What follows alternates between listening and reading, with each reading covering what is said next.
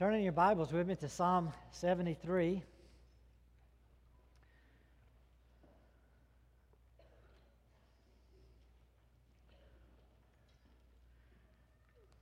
Do the things of others sometimes bother you? I don't just mean that others have things, but does it bother you that they have things you don't? Do you sometimes see they've got more stuff? It's better stuff, it's happier stuff. Not just things, but even talents and abilities. Do you ever sometimes see someone else? Ah, man, I wish I had what they got. They've got not only the things, but they got the talent, they got the treasure, they've got everything that's going with all of that. It just seems like life is fun for them. I don't know if you've ever struggled with envy, wanting stuff that other people have. I mean, I've always struggled with it. It's something that, that just blasts at you all the time, every day. If you, if you turn on a TV, you look on the internet, wherever, you just see this stuff of others. I've always wanted to get rid of these bird legs, you know. I just always wanted hunky, chunky, fullback kind of legs. I could just, like Joel, man, I, I want to be like you, man. Why can't I be like that? You know, have you ever struggled with something like that? People used to tell me, try to ease my conscience, say, well, God didn't give you you know, hunky chunky legs, he, but he made you strong. Yeah, like I'm going to go to the plastic surgeon. I've been made so strong, and I'm going to ask for bicep reduction surgery. Right? That's crazy. We don't do that because we don't want less. We want more. No man wants less muscle. If my biceps were that big, I said, give me more. We always want more of something. We struggle when other people have it, the thing we want, they've got, we struggle. The psalmist is struggling with it here. You know, is it fair for the unrighteous? Put it spiritual. Is that fair for the unrighteous man to have more than the righteous man? And then start thinking about some of the promises God gives us in His Word, like uh, in Malachi it says, you know, if you will give to me a tenth of everything I give to you, if you'll tithe, I'll open the windows of heaven and pour out for you blessings that will overwhelm you. All right? I, I'm a testimony to that. God has poured out for me blessings that do overwhelm me. His word is true. But then I look out and I see other people, unrighteous people who haven't tithed, and they seem to have more. Some of them have good tunes on their, you know, phones. I don't have those tunes. Mine goes quack, quack, quack. Do you, do you ever wonder the unrighteous man? I think about the tithing thing. I think about God says, if you're meditating my word day and night, you'll be like a tree firmly planted that's going to produce an abundance more. Then you look out at the unrighteous person and you say, uh, but they still seem to have even more. You struggle with that conflict. I'm trying to serve the Lord. It's true, God is blessing me, and yet why do I struggle that other people seem to have more? Uh, God tells us to honor Him with our bodies. He says, Do you not rec- recognize that you have been purchased with a price? Therefore, glorify me in your bodies. And so you try to be a good steward of what God has given you, and then you get blessed for that, but then you look out and you see, well, other people, they could care less that God has made their body, and it seems like every time they eat and drink, it's like a feast. And they just enjoy it so and they're just so fat and happy. I'm sorry, fat's not a politically correct word anymore. They're curvy and happy. Right? Why does God bless them so and give us this conflict of, you know, wanting to live it up? You know, they seem to be just having thrills, treasures, and things and then there's us. And why do we struggle so with envy? I get sometimes get envious. How do we live pleasing to God when we want other things? Well, Psalm 73 is the answer. I want us to look at Psalm 73 together. First of all, realize there is a difference between envy and jealousy. We're not talking about jealousy here, primarily righteous jealousy. If we were talking about wrong jealousy, that's envy. We're, there's a difference. It's right to be jealous for what's rightfully yours. I'm jealous for my wife. She's jealous for me. I'm jealous for my kids. I'm jealous for you, my church. I'm, I'm jealous for things that are rightfully mine. I want those. God's given them to me. I've been designed for them. That's right. Envy is different from that. Envy is wanting something that has not been designed for you. It's wanting something that belongs to someone else, that is not yours. That's what we're dealing with in Psalm 73. Those desires in our hearts to want something that God didn't intend for us or something He gave to someone else. It's their possessions, it's their wife, it's their husband, it's their things. It's not ours. The psalmist struggles. He said, I got a conflict with that. Look at verse 1. Surely God is good to Israel, to those who are pure in heart. Absolute statement. God is good to Israel, to those who are pure in heart. Now, jump down to verse 13. Surely in vain I have kept my heart pure and washed my hands in innocence, for I've been stricken all day long. You see the conflict? Verse 1, it's good to be pure. Verse 13, I'm not sure it's good to be pure. I've been pure in vain. He's got this conflict. It, on one hand, it looks like it'd be good to be pure. On the other hand, I'm not sure it is. That's not the only place. Look at verse 5. He says, They are not in trouble as other men, nor are they plagued like mankind. You know, if you're a Christian, you're not in trouble. You're not plagued. Look at verse 14. I've been stricken all day long, chasing every morning. So I am plagued. I am stricken. Got this conflict, this confusion in this psalm. It's this internal conflict with envy. I know I'm supposed to be pure and righteous and holy, and yet it seems like other people who are not pure and righteous and holy, they have more. So I, is it vain for me to be pure and righteous and holy? Am I getting what I need to be getting? God says He's going to keep me from plagues, and yet then I catch the flu. What's with that? You know, I've got this conflict. I want to be like one of those who doesn't catch the flu. You know, we all do. We, we envy that position. Do you ever have that internal conflict? Do you ever get depressed because of these things? Does it bother you? Um, catch the reason here. Why, what, what is the reason for our envy? Understand this God does not stop being good to his people. When you're envious, when I am envious, the problem is not that God stopped being good to you or stopped being good to me. The problem is I started being envious of others. And you started being envious of others. And that's what the psalmist says, verse 3. It says, Because I was envious of the arrogant, I saw the prosperity of the wicked. See, that's, that's his rationale. Says, My problem was not that God was stopped being good, and he's still good. My problem was I started becoming envious. I started wanting something you had. I started wanting what others have. I started to want to be something different than God had made me. And it eats him up.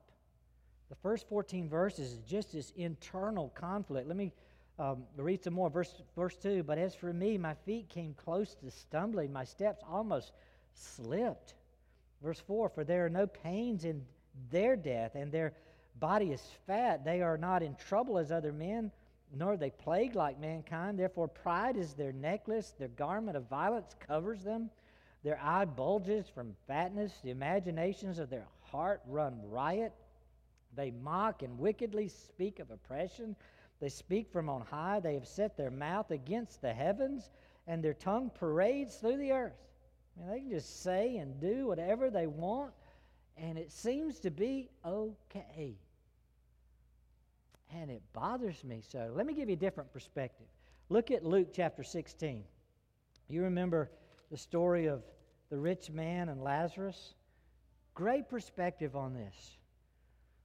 Let's read a few of the verses. Luke 16, beginning at verse 19.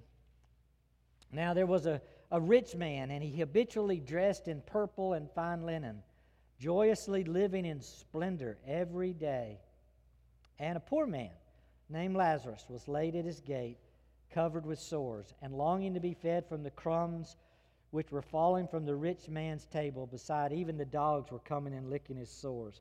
All right, you get the picture. There's a comparison here of two people. The rich man joyously living. He's got everything. He is living it up. He eats the feast. He enjoys his riches. It's just a wonderful life. And then there's this poor man, Lazarus, that would just love to get crumbs from the table because he's in such pain, such agony. He would be envious of the rich one. That's kind of the, the picture you get. Here's the man, and then he takes us into to hell. Let me just take us further. Look at verse 22 and following. Now, the, the poor man died and was carried away by the angels to Abraham's bosom. And the rich man also died and was buried. In Hades, he lifted up his eyes, being in torment, and saw Abraham far away and Lazarus in his bosom. And he cried out and he said, Father Abraham, have mercy on me and send Lazarus so that he may dip the tip of his finger in water and cool off my tongue, for I'm in agony in this flame. But Abraham said, Child, remember that during your life you received your good things, and likewise Lazarus bad things. But now he is being comforted here, and you are in agony. And besides all this, between us and you, there's a great chasm fixed, so that those who wish to come over from here to you will not be able, and that none may cross over from there to us. All right, there's the picture. You got this rich man who's in the coolest house, but he ends up in death in the hottest hell. And then you got this poor man in agony who ends up in the mansions of heaven in full blessing. So you see the comparison. So when you get an eternal perspective on this, a lot of times, the person you would be envying, if Lazarus was envying the rich man, it really, you turn the tables when you look at eternity, really the rich man should be envying Lazarus and does so from hell. Says, I, I wish I would like Lazarus. He's in Abraham's bosom. I wish you would send him to me just to give me some relief. And a lot of times, our inter- internal conflict is due to the fact that we don't have that full perspective on what is really going on in all of eternity. We need advice from God. Look at Psalm 37, verses 1 through 7. A great passage just directed towards instruction for envy. Psalm 37, verse 7 verses says, Do not fret because of evildoers. Be not envious towards wrongdoers. See, it's just straightforward direction. For they will wither quickly like the grass and fade like the green herb, just like that rich man. They're going to fade out and it's not going to be pretty. Instruction for us. Verse 3 Trust in the Lord, do good, dwell in the land and cultivate faithfulness. Delight yourself in the Lord, and he will give you the desires of your heart. Commit your way to the Lord. Trust also in him, and he will do it, and he will bring forth your righteousness as the light, and your judgment as the noonday. Rest in the Lord and wait patiently for him. And do not fret because of him who prospers in his way, because of the man who carries out wicked schemes. It's just great instruction there for us. You got a choice. Choose to be content in Christ. Choose to trust in Him. Choose to rest in His design. Choose to go and do life His way. Don't be envious of people who are doing it differently, who seem to have more and are going about it differently. He says, don't go there. Just trust in the Lord. Do not be envious of those who are going in a different way. You know, prosperity breeds disciples. And we got to be careful with that. That's Satan's tool. You see somebody who's, who seems to have it, they're prosperous, and it breeds disciples. God says, don't be envious of that. Watch out.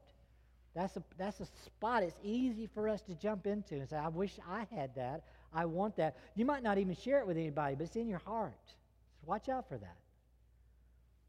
We need to be content. Just stay with God's plan, stay with what God has given us. Um, Psalm back in Psalm 73, uh, verse uh, 10 through 14. Let me read, read some more. Therefore, his people return to this place, and water, waters of abundance are drunk by them. They say, How does God know?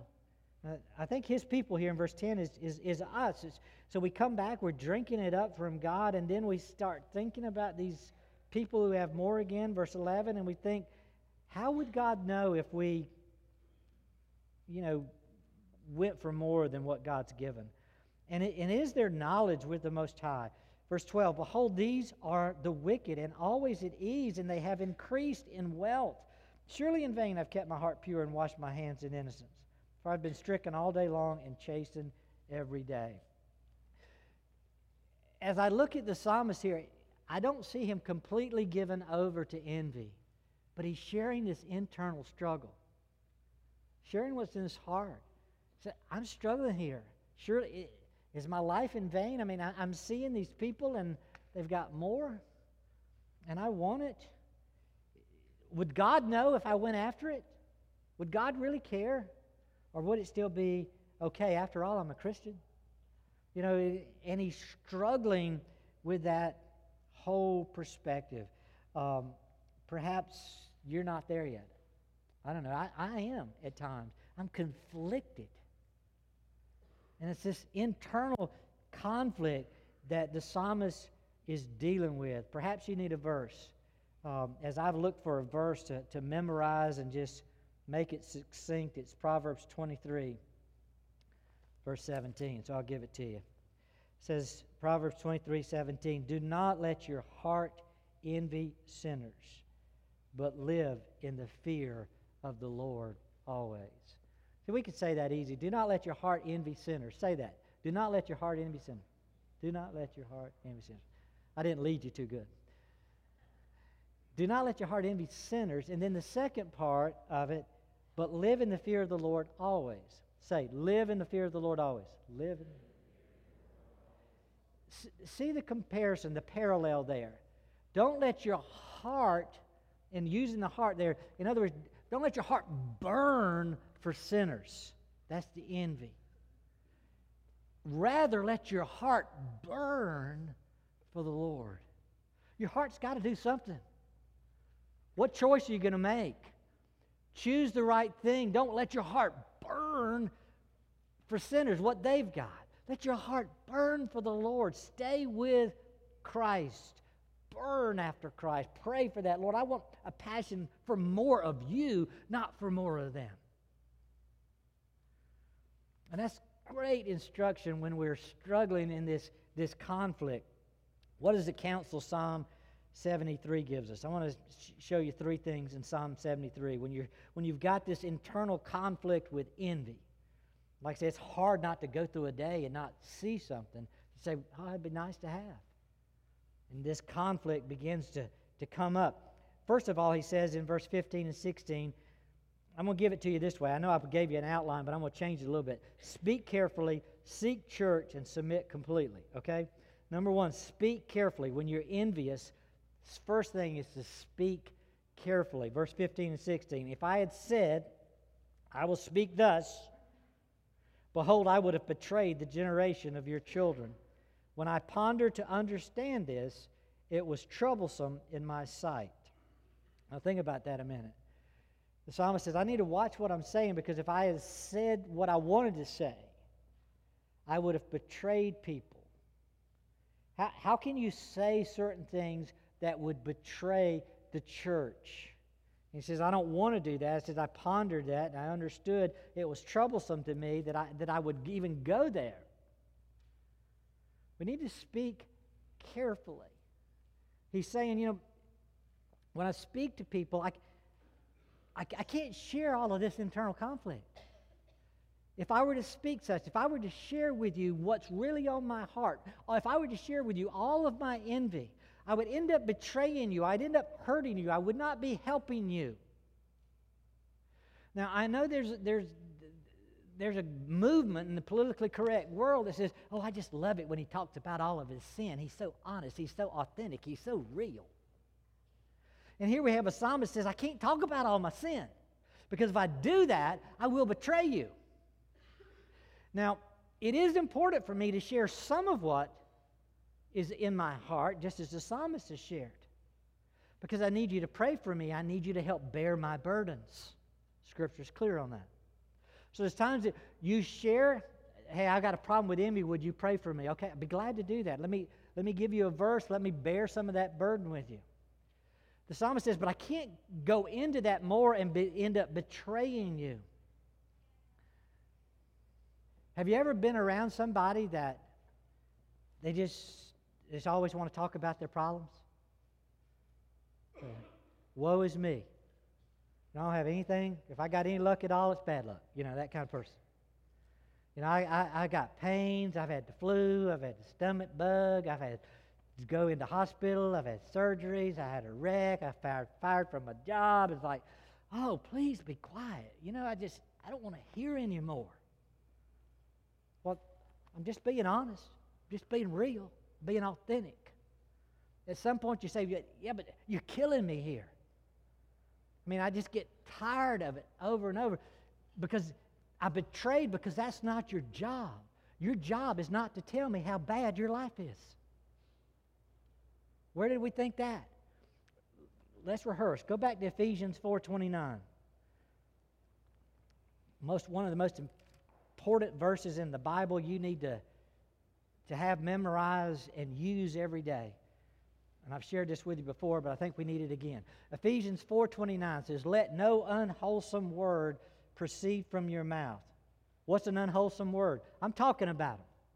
Words that betray the church Words that are bringing you down. He tells you exactly what the words would be. He says, But only such a word as is good for edification. The word edification means to build, to build up an edifice.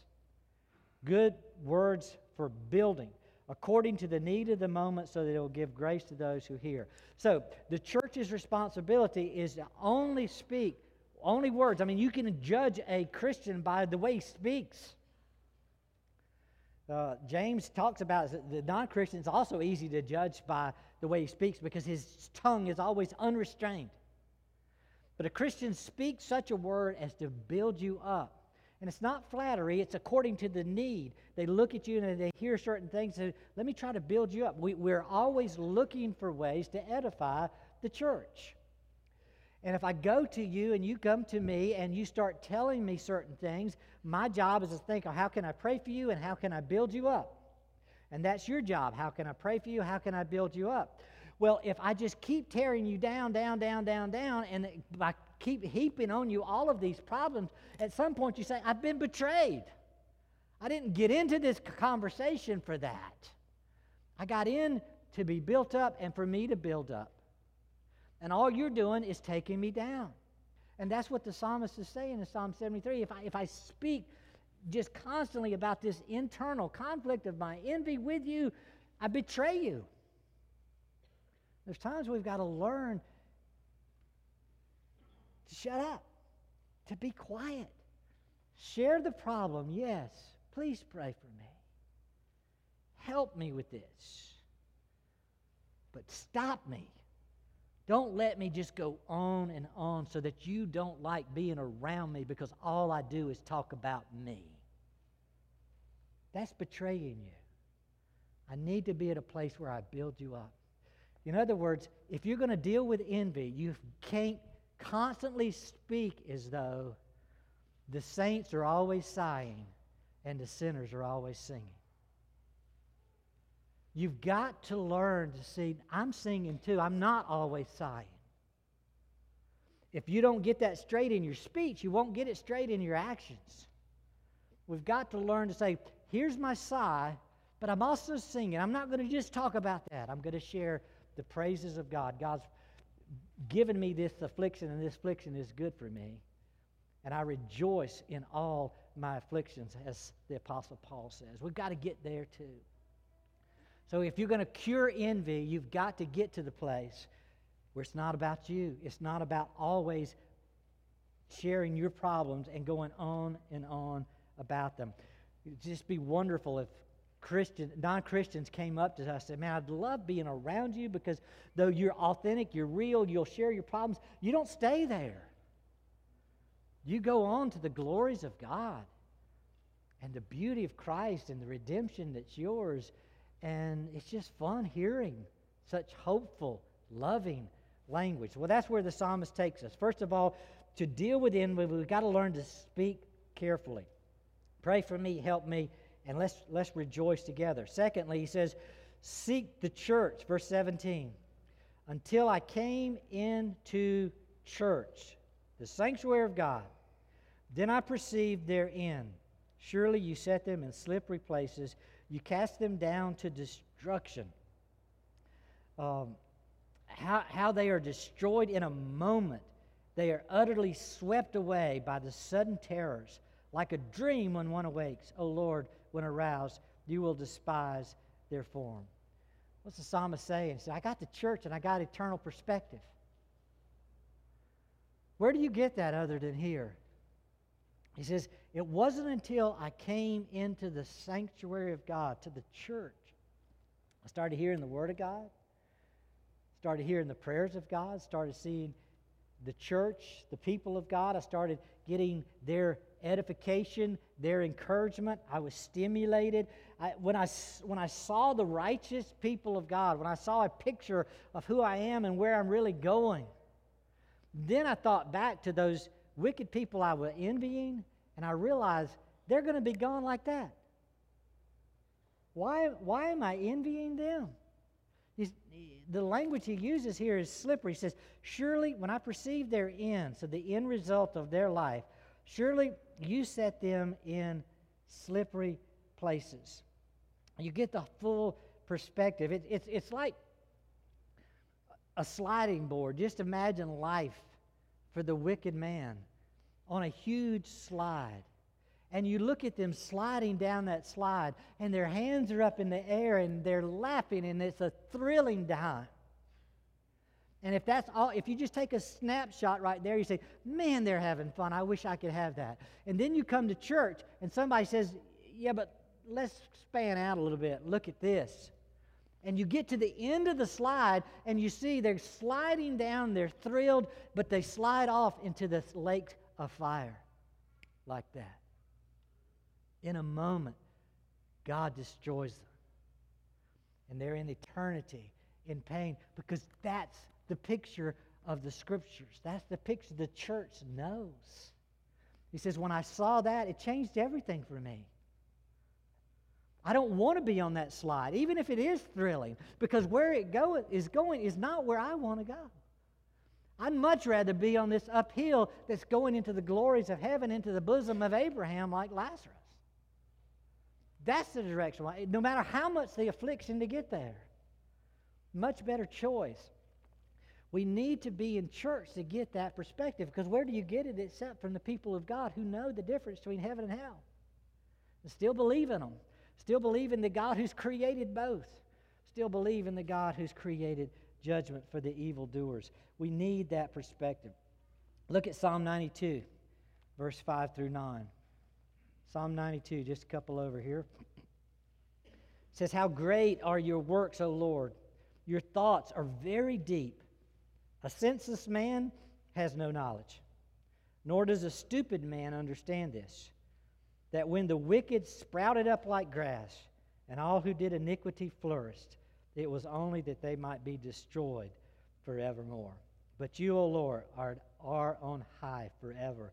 For behold, your enemies, O Lord, for behold, your enemies will perish all who do iniquity will be scattered. Absolute truth. We need to see that. Those that we envy many times are those who are destined for the lake of hell. And we are the foolish and senseless and stupid ones for envying them. We need to hear this whenever our hearts are filled with envy. So speak carefully. Seek the church and then submit completely. Look at verses 21 through 24. It says, When my heart was embittered, when I was pierced within. So he, he shows us there. It's really this heart internal conflict. Then I was senseless and ignorant, and I was like a beast before you. Nevertheless, I'm continually with you, and you've told, ta- you've taken a hold of my right hand. With your counsel, you will guide me, and afterward receive me uh, to glory. Su- submission takes us from sin to glory. I just love the, the imagery here of, of holding the hand of God, God taking hold of our right hand. He says, Walk with me. Let me counsel you. Let me, let me take you in to the weightiness of heaven and see all that is there for you. Um, we just need to submit to that. Say, oh, wow, yes, Lord. Uh, I'm senseless. I'm ignorant. What, what was I thinking? Uh, Spurgeon, when I read uh, Spurgeon's commentary on this, he says, if the earthly goods were really of much value, God wouldn't have given so much of them to people he loves the least. We just need to think through that. Sometimes we're, we're after what's really not of great value. But to hold the hand of God, to, for Him to take hold of my hand and to take me into His glory, I want to submit to that. It's, I think of it like this uh, when I want to envy stuff that others have, I'm thinking it, it's like envying the happy meal compared to a, an eternal treasure. Does anybody still have a happy meal? Those little trinkets that come with them?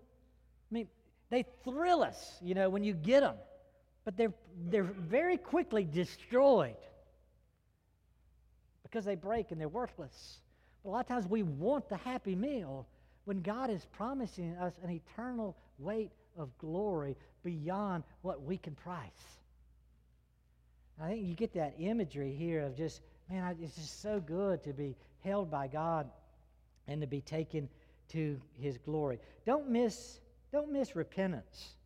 Verses 21 through 24 is repentance. What I mean by that is a change of mind.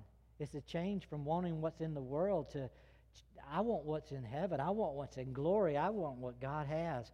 Uh, it's a recognition, verse 22, I'm stupid. It says, Then I was senseless and stupid. I was ignorant. I need to change my mind. I need to change what I was thinking. That was just dumb. Me envying people in the world. That's, that's repentance. It's changing our, our mind, our heart, redirecting it to Christ, to God. That's what the psalmist has done here, and that's what we need to do. That's just full surrender, full submission to God. Lord, I, I was wrong to ever think of doing life apart from you as though you wouldn't notice. How senseless was that? It was in my heart. You knew that's what I was thinking, and I was wrong. So thankful to be back again, held by you. When you're held by God, you are released from sin and you're released from envy. Whatever it takes for you to, to, to sense that and feel that, God is holding my hand and taking me to himself. And then verses 25 to 28 is just the confidence he now has after he's dealt with envy. He begins to speak about it rightly. He begins to uh, go to church and seek strength because we're weak, we need it. And then he, he submits fully, changes his heart and mind, surrenders completely to God's counsel, and it just creates this confidence. I preached on this last couple, two weeks ago, verse 25 and 26. Now you see the, how he just goes into that. Who would I have in heaven but you? And besides you, I desire nothing. Now I burn for you because I know I'm going to heaven. I'm connected to you. Verse 26 My flesh and my heart fail. Yes, I'm weak. But God is the strength of my heart and my portion forever. And then he goes on further. For behold, circle that. Stop and think about that. Whenever you see the word behold in Bible, that's God saying, Stop, listen. This is important. Don't miss this. Stop and looky here, is the way a southerner would say it. Verse 27 Behold, stop, looky here. Those who are far from you will perish. Am I going to envy that? That's crazy. Those who are far from you will perish. You have destroyed all those who are unfaithful to you. So, does faithfulness matter? You better believe it does. I got to turn from envy. I got to be faithful. Verse 28 But as for me, the nearness of God is my good. I have made the Lord God my refuge that I may tell of all your works. Nothing better than to be near God, have God want to be near us. He says, when I, when I finally got that, he said, I, I choose God. I choose to be near God. When you're struggling with envy, what's going to be your choice? You're going to go after what other people have, or do you choose to be near God? You have confidence that being near God is good. That's, that's where I want to be. And that's where the psalmist came. And I hope you'll get that, that confidence well, that nearness of God is better than nearness to anything on earth. Being near to God. Well, let me, let me sum it up. Some steps for engaging our envy as we think about it. I'm, I'll just give you two, I mean, four instead of five. Let's put the first two together the first and the second one really is crush envy with this eternal perspective. Crush envy with an eternal perspective. Contextualize the people you're envying. Are they non Christians? They're on a slippery slide headed to the pits of hell. They're going to be envying you soon. It's senseless to be envying them. Um, remember to crush envy with that eternal perspective.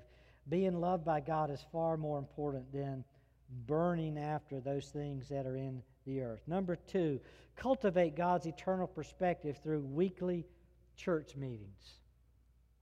We're too weak on our own. God has given us one day in seven to do church together, to have elders oversee us and say, let's gather together at 9.30 Sunday mornings to hear the Word of God, to sing praises together, to give our tithes and offerings, to encourage one another, to fellowship with one another, to hear the teaching of God's Word, to be taught everything God's commanded. We need this. Because without this, we end up looking like the world, thinking like the world, wanting what's in the world. God knows this is our constitution. That's why He's designed this for us. We got a we got a problem in America right now. It's hitting our church too. We're not as bad as some. But church membership has not gone down. But church attendance has gone down. And as people have analyzed that, they're saying Christians obviously have somehow developed this mindset that church is optional.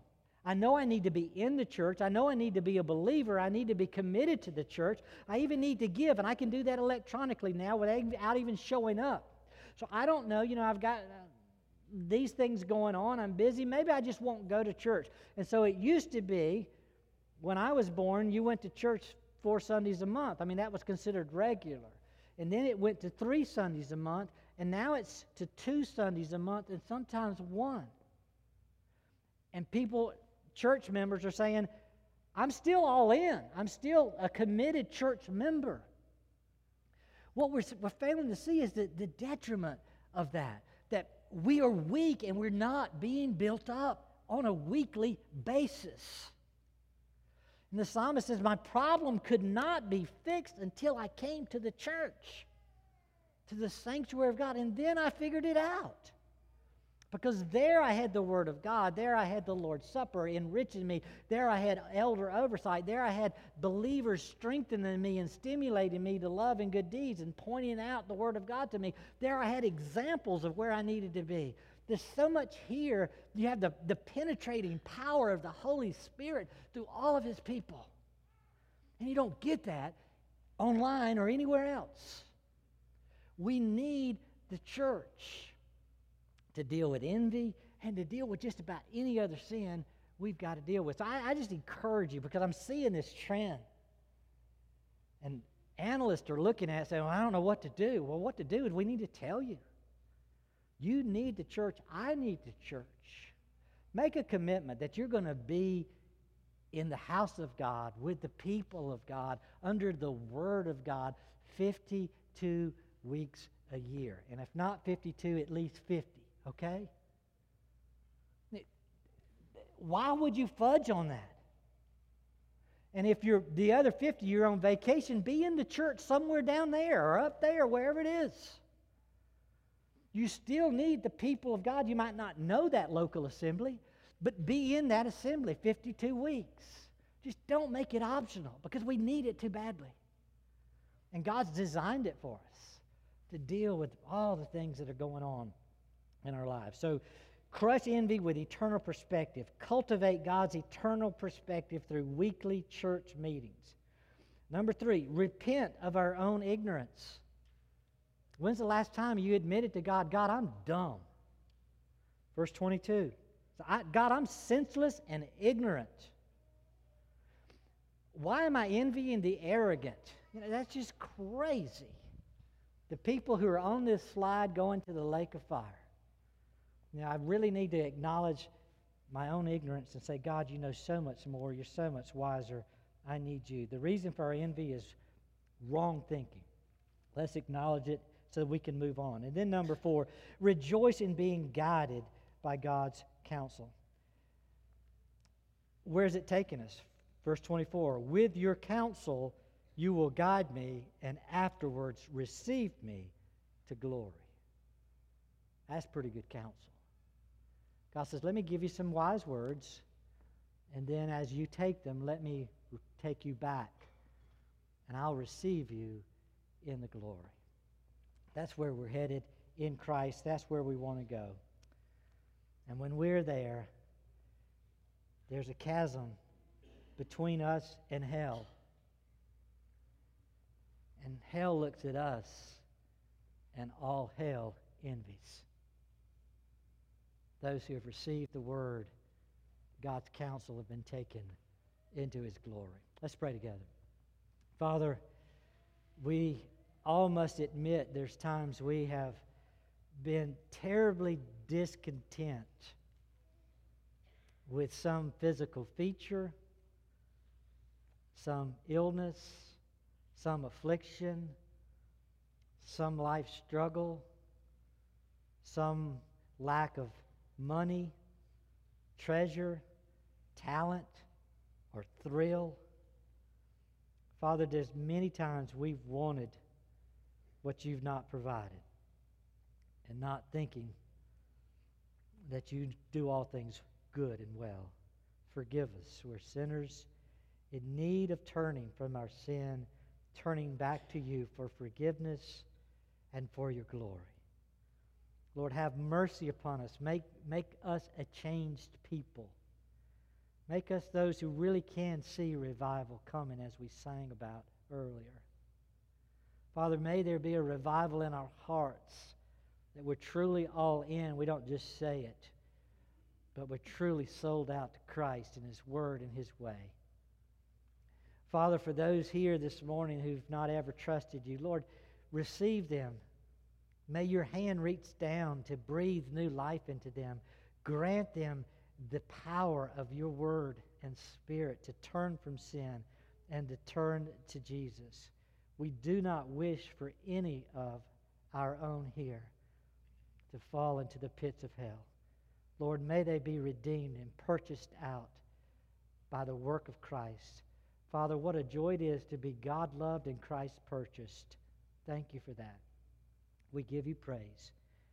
In Jesus' name, amen.